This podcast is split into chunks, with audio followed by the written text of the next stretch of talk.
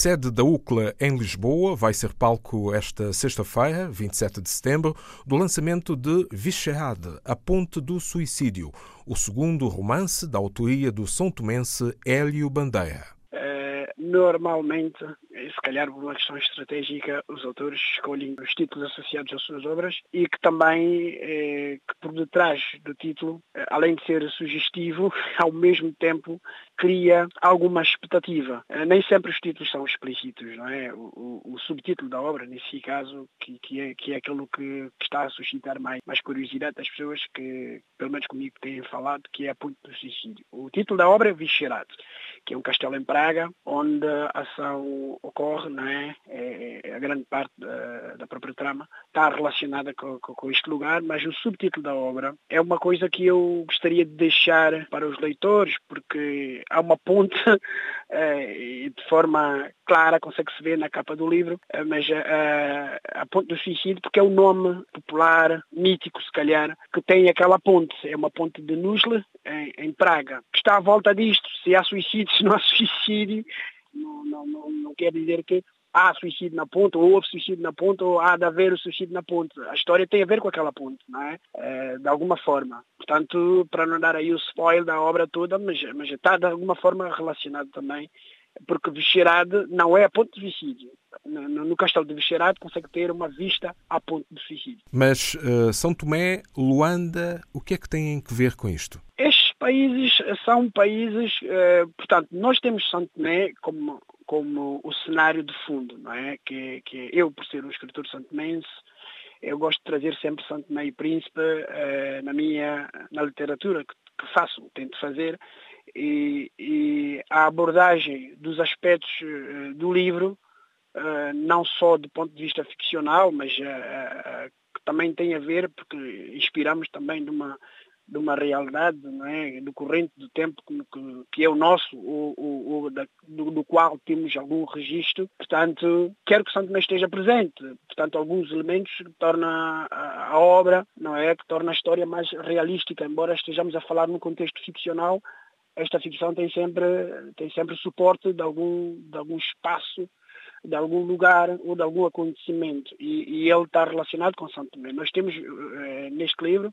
um personagem uh, principal, nesse caso temos dois, uma personagem e um personagem que contracenam no livro, que tem grande dinâmica durante toda a trama e que tem uma relação forte com Santo Tomé e Príncipe. Não é? é um missionário que vai a Santo Tomé e isto permitiu-me também criar ali esta, esta uma tridimensionalidade que falamos de Santo Tomé, Inglaterra e, e República Checa. Portanto, Santo Tomé é a base e este personagem acaba por ser o estrangeiro que consegue uh, ver, presenciar, observar e representa, se calhar, o coletivo das pessoas que observam São Tomé, que analisam São Tomé e que interagem diretamente, porque há uma, há uma, há uma realidade que é nós estamos no nosso país lidar com estrangeiros que estão em São Tomé e outra coisa é nós sairmos de São Tomé e lidarmos com estrangeiros fora de São Tomé. Da mesma forma que o estrangeiro que conhece o São Tomé na diáspora, a, a realidade nem sempre é a mesma de conhecer um Santo Tomé, um Santo Tomense em Santo Tomé.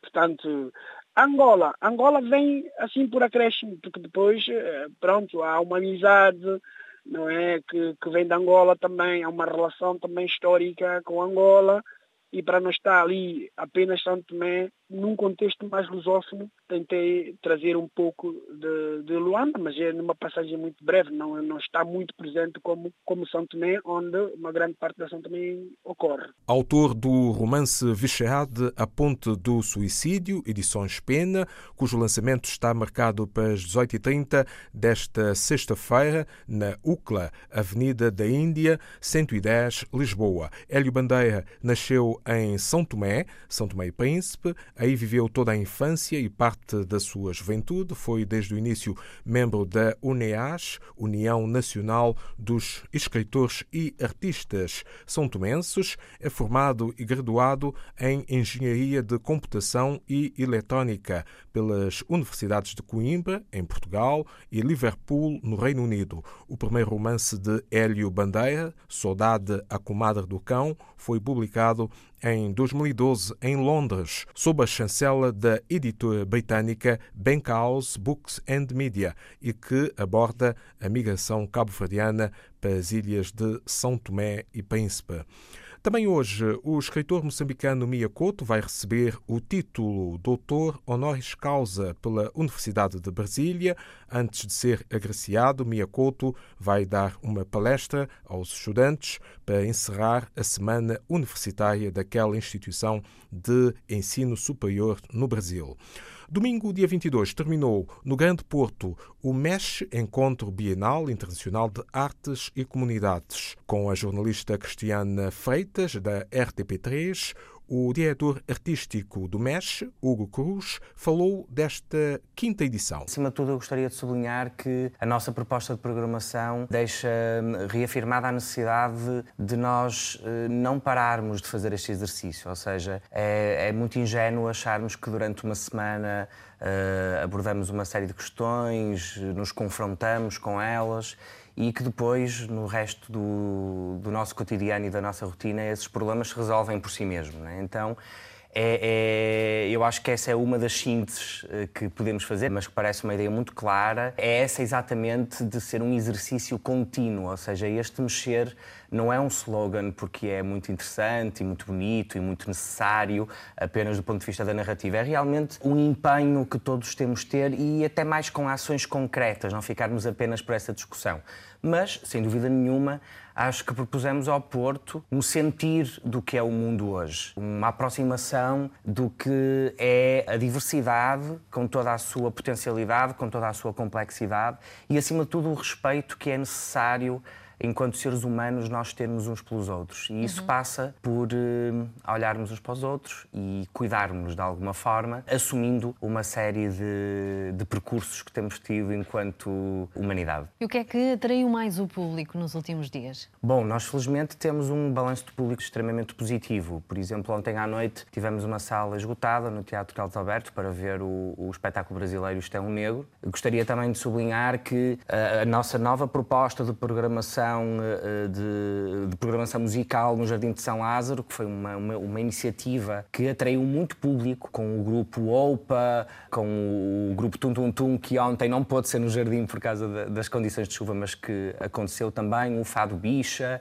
também o grupo de dança do Uganda de, de António Bucar. Essa foi claramente uma aposta que nós experimentamos este ano e que funcionou de uma forma muito, muito interessante. Foi, foi muito bonito ver o, o jardim mais antigo da cidade todos os dias com muita gente, com gente muito diferente, de idades muito diferentes, vinda de lugares muito diferentes do Porto, e é isso realmente a nossa proposta, e é uma proposta uhum. para aprofundar ao longo uh, do Importa ano. sublinhar que uh, estiveram envolvidas mais de 400 pessoas uhum. e que há uh, participação também de outros países. Exatamente, nós recebemos no Porto grupos de seis países. Uhum uh, e o, com um envolvimento total de 400 pessoas. É realmente uma proposta arriscada, como nós dizemos na apresentação do, do programa, mas é uma proposta de encontro absolutamente necessária. Hugo Cruz, diretor artístico do MESH, Encontro Internacional de Reflexão sobre Práticas Artísticas Comunitárias, realizado de 16 a 22 de setembro no Porto e em que participaram convidados africanos oriundos da Tanzânia e do Uganda.